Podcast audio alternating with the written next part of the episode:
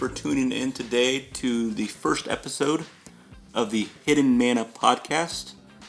My name is Ben Grimm. Sitting across from me is Hal Jordan. And our goal over the next series of podcasts is to really give you the knowledge and the information to redefine and to really rediscover what your faith is all about. If you need to contact us, our email is hiddenmannapodcast at gmail.com. And we just want you to sit back, listen, and really question what it is that you believe in. And hopefully today you can find a new meaning for what it is that you have. So here we go. Let's kick it off.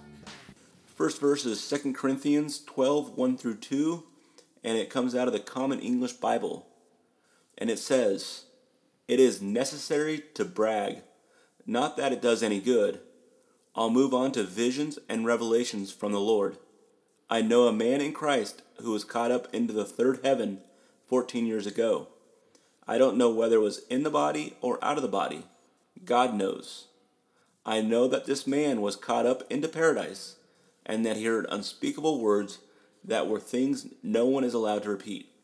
I don't know whether it was in the body or apart from the body. God knows. So, sorry. Let's just dive in. And why did we start off with this verse, Hal? Um, well, that also included verse 4 uh, in 2 Corinthians chapter 12. And um, the reason that we use this verse is because this is one where Paul really alludes to the fact that he knew some things that we were not allowed to know about, or that the uh, recipients of his letters were allowed to know specifically about. And uh, he heard these things, he saw these things in his vision, but he didn't actually get permission from God to explain them in great detail.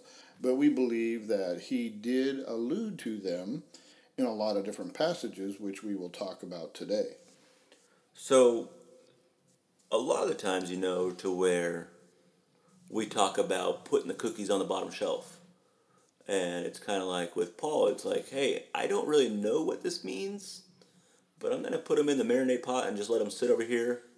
And then they come back to it.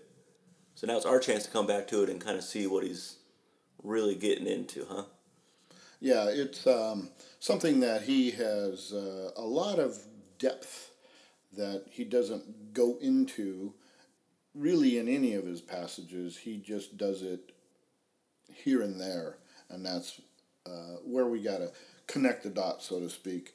And I like that analogy that we're connecting dots. So we're bringing these different passages that we're going to talk about today and in the future and literally connect those dots and help people to understand how they really do form a matrix of prophecy and symbolism and they are there to teach us things and we are not supposed to just ignore these things because they're mysterious we're supposed to think about them so paul has all these dangling carrots hanging out throughout the bible and it's up to us to nibble on them and bite them and just to see what we can really flush out from them, huh? Yeah, and the thing that uh, the listener might pick up on is a lot of these passages are basically ignored by their pastors and their teachers because they are so weird. And that is something that, if they're weird, you're supposed to think about them. Uh, and so that's what we're going to do. We're going to really point out some of these passages that you may have read uh, and wondered about and we're going to make an explanation and tie them all together. Because Acts is a very loved book by many pastors and Christians, to where it's a great New Testament book that really has a lot of knowledge and information for the Christian and the believer. But you know, this might be one of those uh, chapters that a reader will kind of read through and just be like, oh, that was a cool story, but not really catch the importance of the symbolism, right? Exactly. There's several things in this passage coming up that uh, we will point out after you read it. So it's Acts 16, 16 through 18, and this is the New King James Version. And like we were saying, to where there's so much in here to where I just I'm giddy with excitement like a little schoolboy. So now it happened as we went to prayer that a certain slave girl possessed with a spirit of divination met us, who brought her masters much profit by fortune telling. This girl followed Paul and us and cried out, saying, These men are the servants of the Most High God, who proclaim to us the way of salvation. And this she did for many days. But Paul, greatly annoyed, turned out and said to the Spirit, I command you in the name of Jesus Christ to come out of her. And he came out of her that very hour.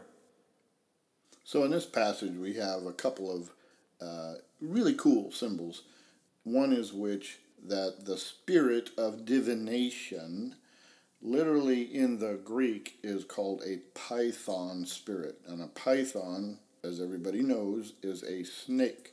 So here we have the symbol of a snake, which we will touch on over and over again in this study.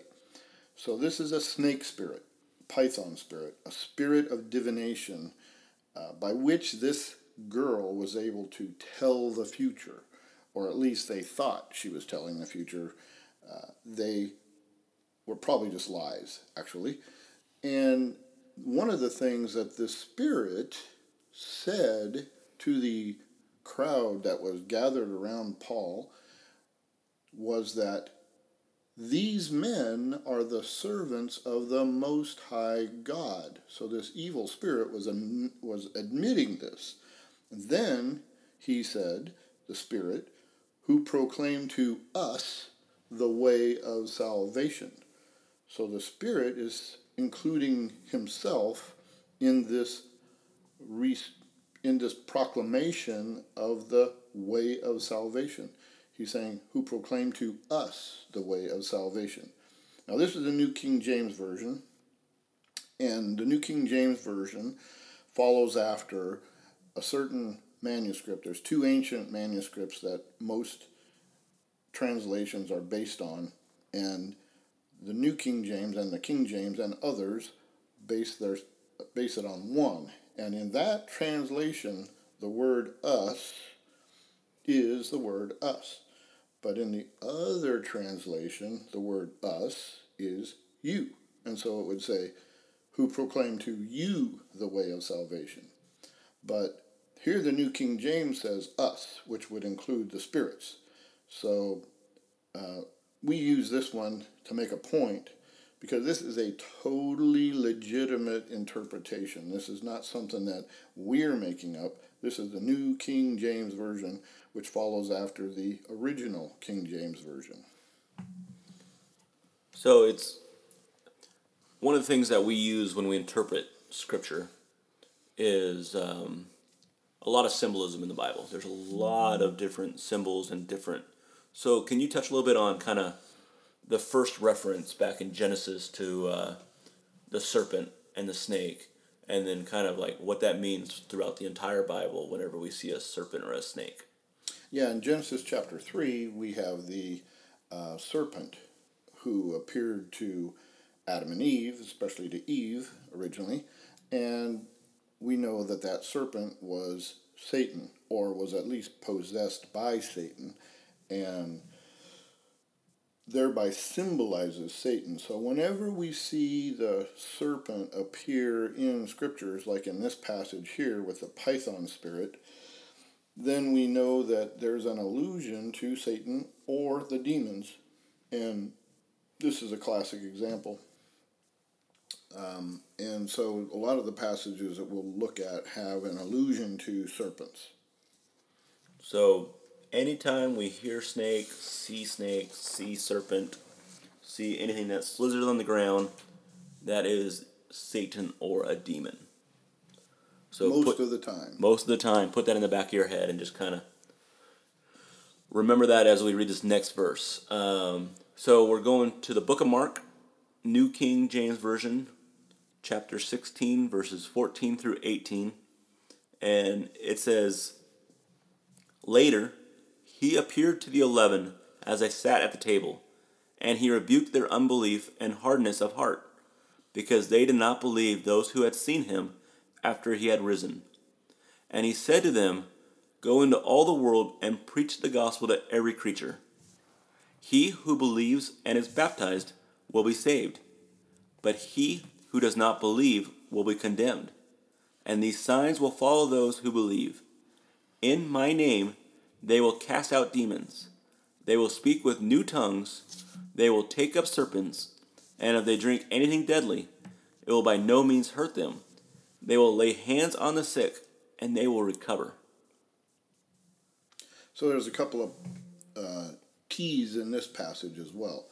First, Jesus told the disciples to go uh, and preach the gospel to every creature.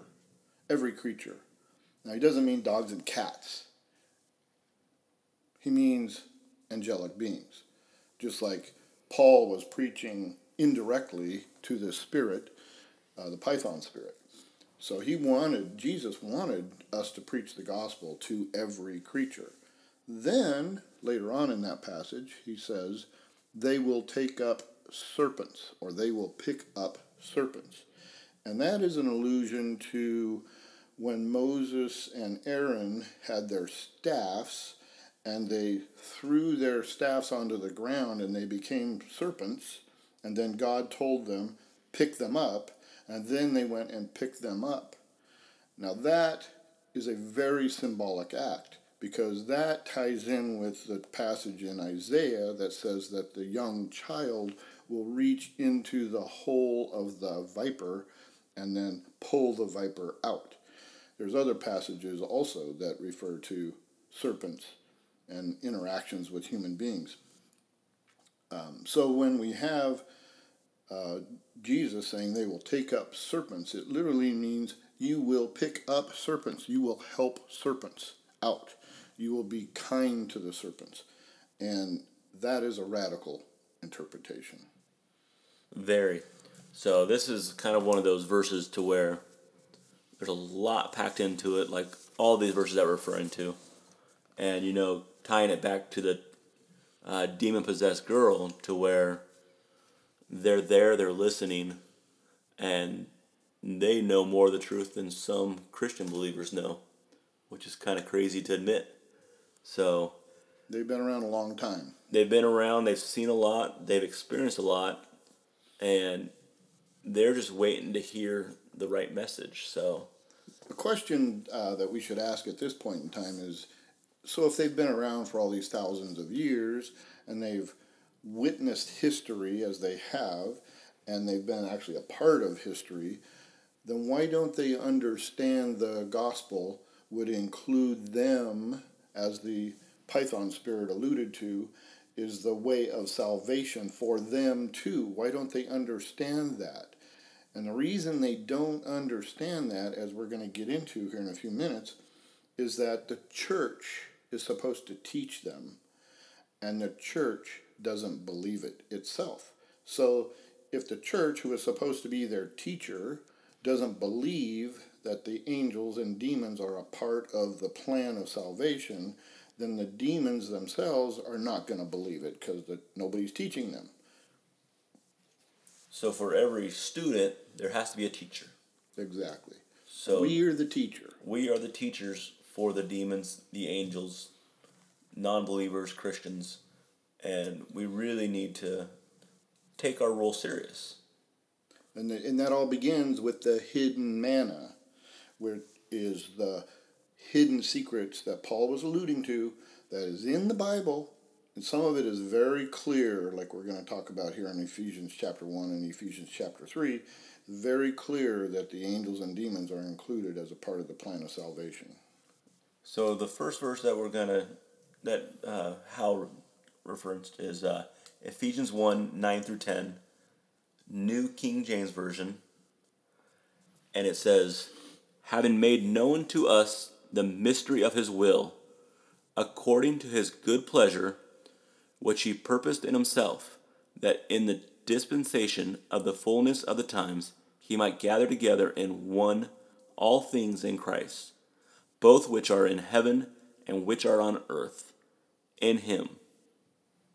So the two things here, again, is that there is a fullness of time that Christ is waiting for in order to make these things happen, in order to reveal these secrets.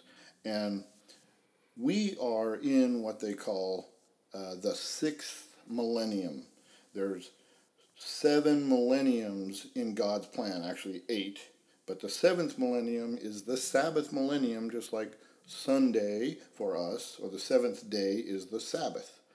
And um, the plan that God has put out there, and the Jews know this, they call it the Sabbath millennium too, and the ancient Christians believed that there were seven millenniums in which God was going to be working, and on the seventh millennium would be the rest Sabbath, the, the day of rest, or the millennium of rest. And so this is the fullness of times. We're there right now. So this might be why we're understanding these things now as opposed to, you know, a thousand years ago. The other thing is that um, this revelation is that Christ might gather together in one all things in Christ, both which are in heaven and which are on earth. So, in this proclamation of the gospel is included everything in heaven. And that means in the heavenlies. And since Satan is the prince of the power of the air, he is in the heavenlies. So he's included in this passage, as we're going to discover uh, even more in the next passage. So, one of the things I want to touch on is to where, you know, in this verse where it talks to, about he might gather together and one all things in Christ. I think it's very important to touch on and talk about is to where there's so many different interpretations, so many different Christian religions, different forms of Muslim, different forms of Hinduism. But it's really important to where we unify as one church, unify as one collective belief that we all come together and stop fighting against each other and stop, well, saying this person's doing it wrong, this person's doing it wrong. I think there's so many beliefs out there that touch on and believe the right things, they just word it differently, right? In a lot of ways, that's true. Um, and that, Ben, that could be very heretical in the ears of other people. Um, we believe that God does have a plan and that He is bringing all people together and that we're all going to be uh, in, we're all going to be unified in Christ. So Christ is going to be the way that we are unified. So there may be a way, and we don't know it yet, there may be a way in which the Hindus will be shown Christ, and the Muslims will be shown the truth of Christ. They believe in Christ, the Hindus believe in Christ, they just don't believe that he is the Son of God and that he is the way for our salvation. Uh, they respect him, um, and they, they, they read the scriptures, a lot of them, uh, but they don't necessarily understand the truth. Well, we're going to be talking about things that even a evangelical or the Catholic, uh, the Episcopalian Church does not understand. So we're going to show how God may be working through all these different movements to bring us all together so that we are summed up or united in Christ.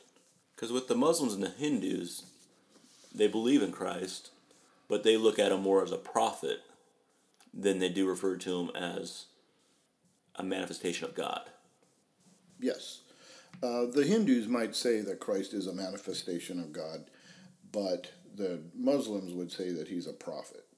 And um, that's just, we don't need to get into those fine details. Uh, hopefully, we will eventually, but we're still working on how is that going to happen. How are we going to be able to explain the gospel and this might be part of it where we're actually explaining it to the angels, and that way maybe the demons who are misleading other people will be converted, like this python spirit was, um, and they will understand, and that way they will stop misleading the world. Because one of the things that we always talk about is to where, you know, even with Mormonism, which is a very confusing religion to many Christians, they have some truths in their religion too. Yes. And I think it's one of those things to where Catholics have some truths, the evangelicals have some truths. So we all believe a common core, not in the educational sense, but a common core of beliefs that Jesus Christ is our Lord and you got to be baptized in the Spirit to be saved. It's just that we all call it a different thing.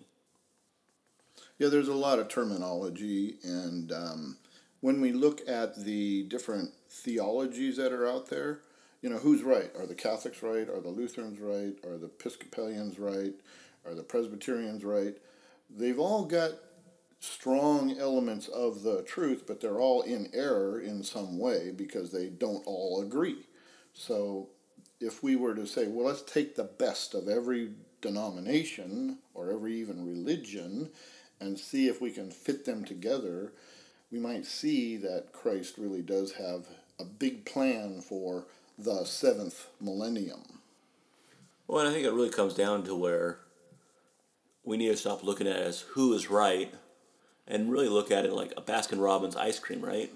To where it's all ice cream, it all tastes good. There is a little bit of nuts in there and stuff every now and then, but you know, it the common boiled down point is to where it's still ice cream. It's still religion. It still comes to where Christ is at the center. And I think too often people get so defensive of their beliefs that they have to be right because we have this whole thing in society to where there's no trophy for second place. You got to be first place, you got to be the best, and there can only be one. Yeah, um, there can only be one, right? Oh, that was a movie, right? Yeah, that was a movie reference. Sorry. um, so no, I think that there that we are all coming together. That, uh, for example, the internet is a tremendous tool for us to in, interact and dialogue about the different ideas that we all have, and I've learned a lot through going on uh, different websites or reading other people's ideas and being able to kind of put them into my own um, understanding of the Word of God. And I have to emphasize, I base everything on the Word of God. It's not anybody else's words that I put up there equal to the Bible. So. And the internet is truth, right? There's nothing wrong on the internet. Yeah, right. and you know, it's kind of fun to where I don't want to go down too much of a side road here, but I mean, just I challenge the listeners right now go onto Google and just Google the meaning of 666. I think that's a great example of the power of the internet to see what discussions are out there on that kind of stuff. Well, yeah, it's the monster energy drink, right? Exactly. It's the mark of the beast. So let's get back on track here, and uh, we have another great Bible verse out of Ephesians. It's uh, chapter 3, verses 8 through 11, Common English Bible translation.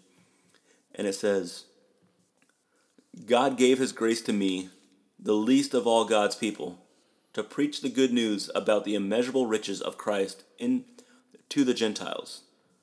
God sent me to reveal the secret plan that had been hidden since the beginning of time by God, who created everything. God's purpose is now to show the rulers and powers in the heavens the many different varieties of his wisdom through the church. This was consistent with the plan he had from the beginning of time that he accomplished through Christ, Jesus our Lord. So, Hal that is a packed verse. Whoa. Please, yeah. please, please unwrap that gift and that beautiful present that we just got out of the Bible. Well, as you were reading it, I saw something uh, kind of following up on what we just were talking about. It says that there are many different varieties of his wisdom. And so I think that the illusion is there's many different denominations. They all have their own wisdom, so there's many different varieties. Um, but what Paul is talking about is that there is a secret plan that had been hidden since the beginning of time by God. So we know there's a secret plan because Paul tells us point blank that's what there has been set up. And then that God's purpose, I'm quoting, God's purpose is now to show the rulers and powers in the heavens the many different varieties of his wisdom through the church.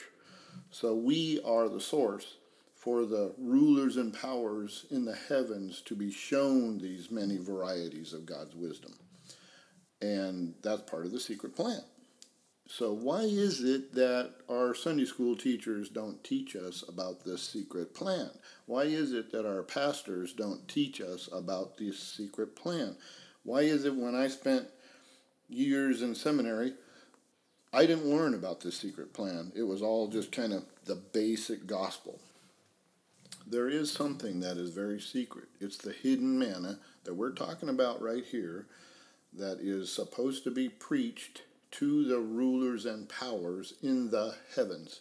And the rulers and powers in the heavens are Satan and the demons. Now you have to ask, why is he teaching the rulers and powers in the heavens? Why? I think that's a great question. And I think it's one of those very important things to where you can't answer that over a cup of coffee. That is a religious journey that takes a lifetime that we don't even know the answer to. But what we do know is that we are supposed to be ministering to the angels and the demons, and that this secret plan is going to be delivered through the church. Exactly. Through the church. Exactly. Can I say it one more time? Through the church. Amen, brother. So it's one of those things to where stop sitting on your La-Z-Boy waiting for the second coming of Christ and really start reading your Bible and really start connecting these dots and start seeing what the hidden message and the hidden plan that God has for us. And it's so amazing, you know, just we've read this verse a few times in preparation for this podcast. And Hal happened to see another nugget in there about the many different varieties. You can use the many different denominations, the many different languages of his wisdom. There's so many different words that you can plug in for varieties that really speaks to what we're looking at here, to where there is a secret and there has to be a decoder ring. There has to be a way to decode this and to basically unfold this origami into a bigger message. And that's what we're after is we're having this discussion to see what we can do, right, Hal? Absolutely. And uh, the decoder ring is really the Bible itself. The Bible is self referential. When it says something like about the serpent in Genesis chapter 3, that is a first mention of a serpent.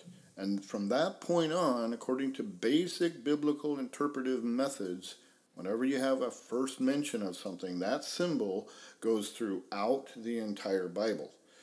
And so, whenever we read about things like python spirits or serpents uh, that need to be picked up or what have you, there is a allusion all the way back to Genesis 3 to the original serpent.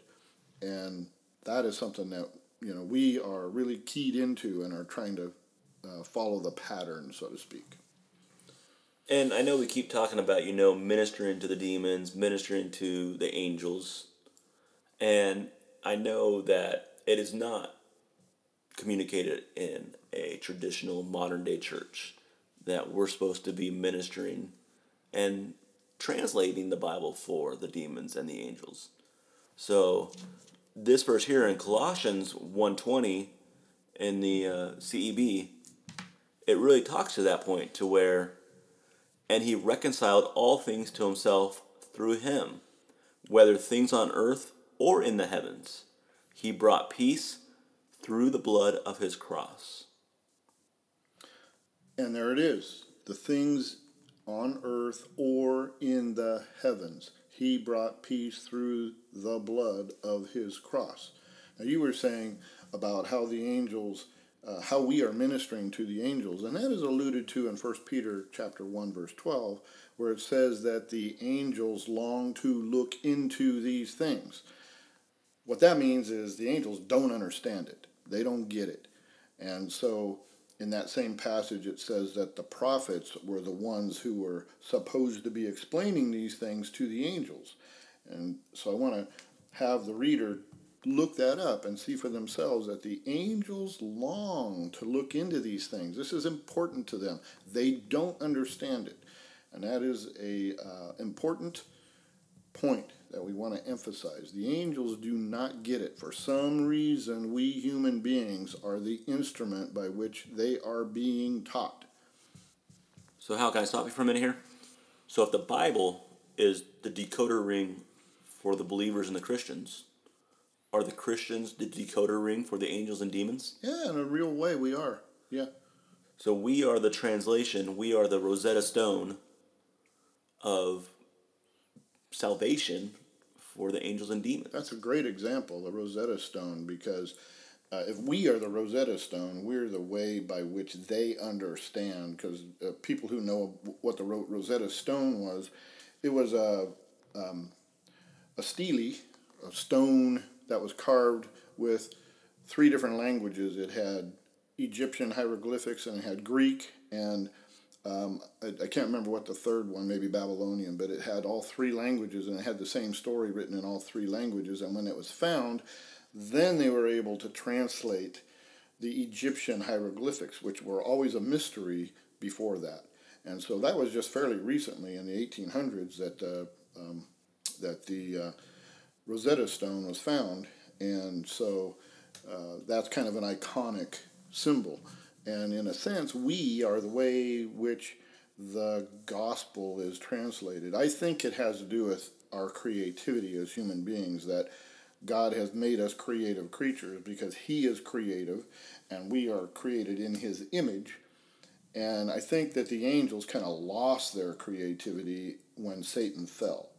Because Satan was the Adam for all the angels, because he was their high priest to begin with. And so when he fell, all the angels fell, just like when Adam fell, all of humanity fell. So we got one more verse to read, and then we're going to wrap this up.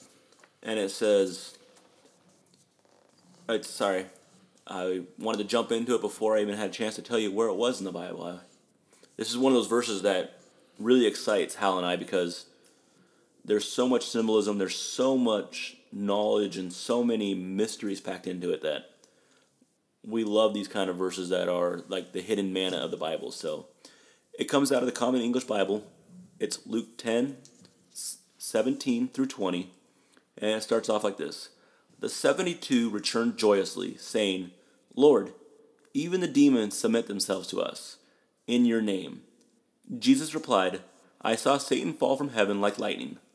Look, I have given you authority to crush snakes and scorpions underfoot. I have given you authority over all the power of the enemy. Nothing will harm you. Nevertheless, don't rejoice because the spirits submit to you. Rejoice instead that your names are written in heaven. Wow. Yeah, well, one of the aspects of that verse is Jesus says that even, or the disciples said to Jesus, even the demons submit themselves to us. So, for some reason, human beings are in authority over the demons who are angels. There is no difference between a demon and an angelic being. They are the same kind of creature. And if, if you follow us uh, for very long, you're going to find out that angels and demons are really human beings, um, which we'll get into later on. But the demons submit themselves to us in Christ's name.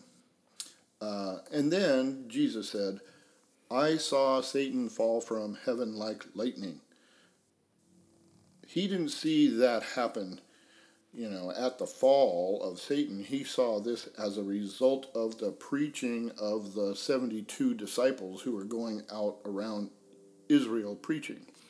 And this was really a future vision. Jesus saw this as a future vision when the church finally understands and explains the gospel to the spirits, the demons. And so when the demons understand the gospel, then they are going to leave the kingdom of Satan, and Satan's kingdom is going to fall. So that's what Jesus is really alluding to is the actual fall of Satan from his powerful uh, seat in the heavenlies. And so Jesus was looking forward, you know, 2,000 years in the future when Satan is actually going to fall. And uh, we believe that that's going to happen because this is the sixth millennium, and the seventh seventh millennium is the Sabbath millennium, the millennium in which the church will achieve her goal and the kingdom of God will be realized. So it's just so amazing to me to where all of these verses sit in plain sight. Yes, absolutely. And all of these verses, all these books. I mean, Ephesians, great book in the Bible that many pastors just love and just so many great nuggets in there. Same with Acts, same with Colossians. And yet they're sitting right there, and yet we kind of put spiritual blinders on when we read through these kind of verses because it doesn't make sense. So I'm going to just ignore it, and I'm going to jump over it to the next chapter. Yeah, and that's because I think there are certain verses that seem to contradict uh, these passages, like um, uh, Hebrews two sixteen, which we'll go into later. But that's because people um, misunderstand the actual meaning of these passages, and when we explain them, uh, then people will go, "Oh, I get it now." For example, the lake of fire. Everybody says, "Oh, Satan can't be saved because he's going to be thrown into the lake of fire." In the future, when we explain what the lake of fire is, you will get it. It isn't what you think. A little hint it is not a destructive, destroying, deafening fire. Exactly. Because the Bible says our God is a consuming fire. That's all I'm going to say. Thought you were going to break out in a song there for a second. Nope. Um, so, you know, it's kind of one of those little side notes for me to where as Christians, we're put on this high pedestal to where we're supposed to be these amazing, never cuss, never drink, never get out of line kind of superhumans. And I really love looking at Acts 16 to where Paul, the amazing Paul, got frustrated. Yes. And I think that's so beautiful for uh, all of us to really realize to where, yeah, we're talking about some seriously spiritual heavy stuff here, but take the small little bits out. Like this great disciple of Christ got frustrated. And if you look in Luke 10, it says, hey, don't rejoice because the Spirit submitted to you. So I love these little nuggets in here that are always keeping us in check and balance to where it's like, hey, you can get frustrated. You can not always be perfect. Like so many people think that Christians have to just always be on point. And you look on uh, Luke 10 here where it's like, don't rejoice because the Spirit submits to you. Rejoice instead that your names are written in heaven. And I just love that little nugget there to where it's like, always give the glory back to Christ. We might not be perfect, but always give the glory back upward toward heaven.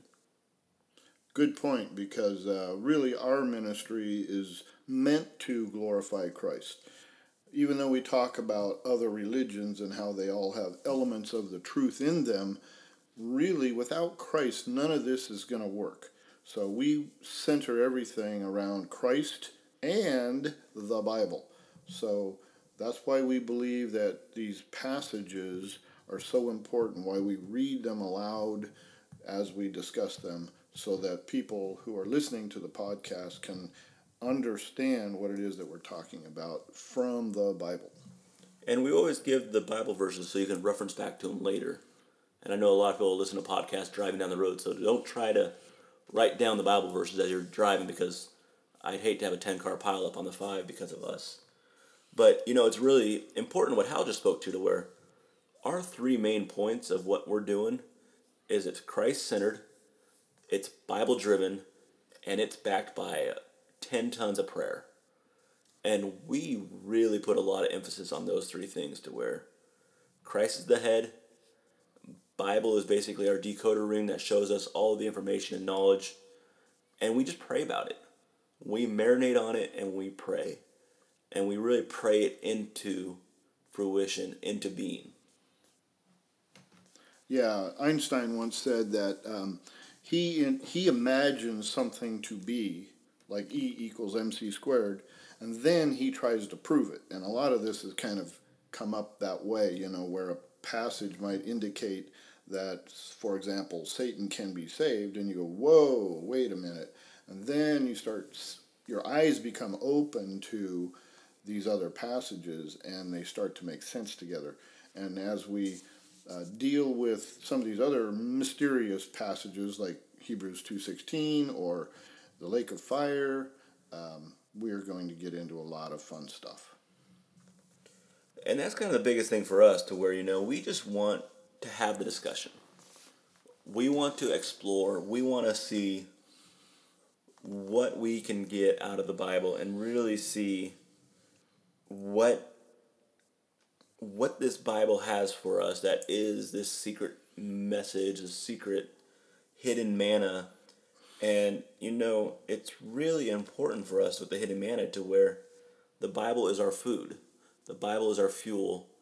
And there's many theologians that have kind of drifted away from the Bible and the importance of it. And our hope and prayer is that, you know, by uncovering these mysteries, we kind of reinvigorate and we bring the Bible back to this forefront to where it's just not a booster seat for a kid trying to reach the dinner table. That there's a lot more in it that we have yet to discover. And I think Hal and I will be the first ones to admit we haven't even seen it all. And we don't think we ever will see it all. And we create these foundations for future generations to build upon. Yeah, because it's the church that is supposed to be teaching the heavenly rulers and to bring them to their realization that they can be saved, just like the Python spirit in Acts chapter 16 was beginning to discover. And that's why that particular demon was uh, very interested in the subject because 1 Peter 1.12 tells us they long to look into these things. So that is what we want to help them do. So we really have done the Mike Tyson punch out of biblical, spiritual um, exploration today. I mean, we have just really kind of we went face first into it and really kind of dove into it and see what we can do with this, right? And you know, what's the take home message for the listener? What is what should they marinate on tonight? What should they pray about from this to really kind of start deepening their understanding of the Bible and what their belief is? Well, I think the thing for the average believer, uh, because we are average believers, but God has spoken to us to show us some other things but the average believer must realize that what they've been taught is what they call a paradigm, which is a mindset. So if you're a Catholic, for example, you believe Catholic doctrines. Or if you're a Lutheran, you believe Lutheran doctrines. And those doctrines may not be correct in every aspect. They're basically correct. But there may be things that the church uh, the Catholic Church, the Lutheran Church, the Presbyterian Church, whatever, has not quite understood correctly. And so people need to be open minded to hear different versions, even of the Bible. That's why we use different versions of the Bible all the time, uh, because one will interpret it one way and one will interpret it another way, just like Acts chapter 16. And so if you do that, then you begin to see okay, there is a pattern, there is a, there is a direction that God wants us to go. And we hope that as we explain things, that that'll make you think outside of your own paradigm um, and really begin to understand the Bible on a new level because there is a different level than just your basic fundamentalist um, uh, scriptural understanding. And it really comes down to where, like, so many church doctrines today are so watered down and just so uninteresting for new believers, current believers, and I, I really feel like we can reinvigorate the church by kind of questioning the answer and really kind of dig into the Bible and really get back into. I mean, we've we've had seven verses today, and I think we referenced another twenty through the discussion that we didn't have in our notes. And it's really important for us to where it's all right there. It's just we need to start the discussion, have the questions, and see where it goes. And just have the discussion and share us. I mean, we want the listeners to share their questions, share their confusions, and really kind of have it be a safe place to explore these mysteries and these unknowns, right, Hal? Exactly. And we know that there's going to be violent opposition. You know, we know that people are going to say, whoa, that is heretical. That's fine. Bring it on. We'll, we'll answer your questions. We'll try to overcome your objections and show you uh, how we understand it. And maybe that'll make sense. And maybe we'll have some fun. And it really comes down to we're, we're all believers. And I think if we just meet at the table in respect to where we're not to shove our belief down your throat, you chose to listen to the podcast and chose to listen through it. But we really hope and pray that, you know, just get something out of it. And if anything, it either leaves you screaming and throwing a tantrum over how heretical and stupid we are for saying some of the things we've said. But you know, we at least had the discussion, right?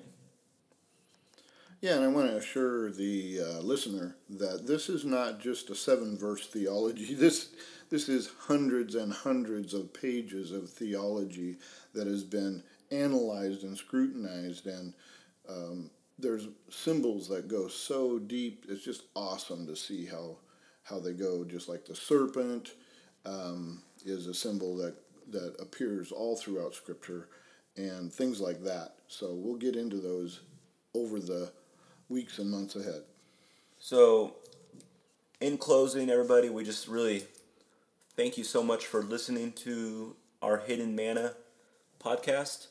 And we really look forward to exploring future podcasts to you and just kind of some of the topics we're looking at discussing down the road are what is the lake of fire and what does it mean and how does that reference to some pigs getting demon possessed and jumping into the sea. It might have meant that they got baptized. I don't know. I just throw things out there and let them marinate. And you know, really discussing of there's a lot of cloud reference in the Bible too that we want to discuss and kind of look into and really tie it into what we're talking about today. So, like Hal said, we're not a dot com startup of the early 2000s that's going to crash overnight. We are very biblically based. We're very driven to have scripture and to really use the Word of God and to glorify God with what we're doing. So please, please, please hang on for the magical carpet ride that we're going to go on. And we really hope and pray that everybody can get something out of it. And we just pray for blessings upon everybody out there as you go through your daily walk with Christ and look for the hidden manna in daily life. So, God bless and take care and have a wonderful day.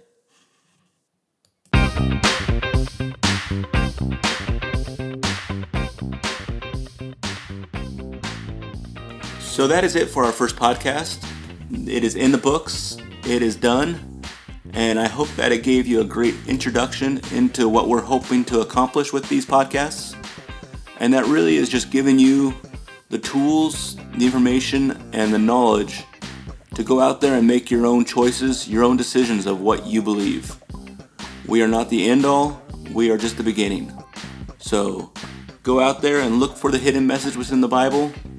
Any questions, concerns, or comments, we're very open to civil debates and conversation, email us at hiddenmanapodcast at gmail.com. And If you're looking for us on Facebook, you can also find us under the same name, Hidden Manna Podcast. And also, there'll be a book coming up this year to where you can dive even deeper into what it is that we're trying to discover. Ben Grimm, Hal Jordan, signing off.